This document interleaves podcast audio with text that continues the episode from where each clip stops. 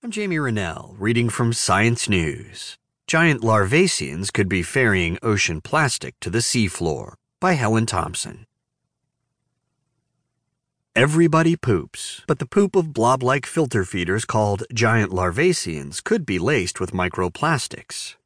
Every day, these gelatinous creatures, Bathochordaeus stygius, build giant disposable mucus mansions to round up zooplankton into their stomachs.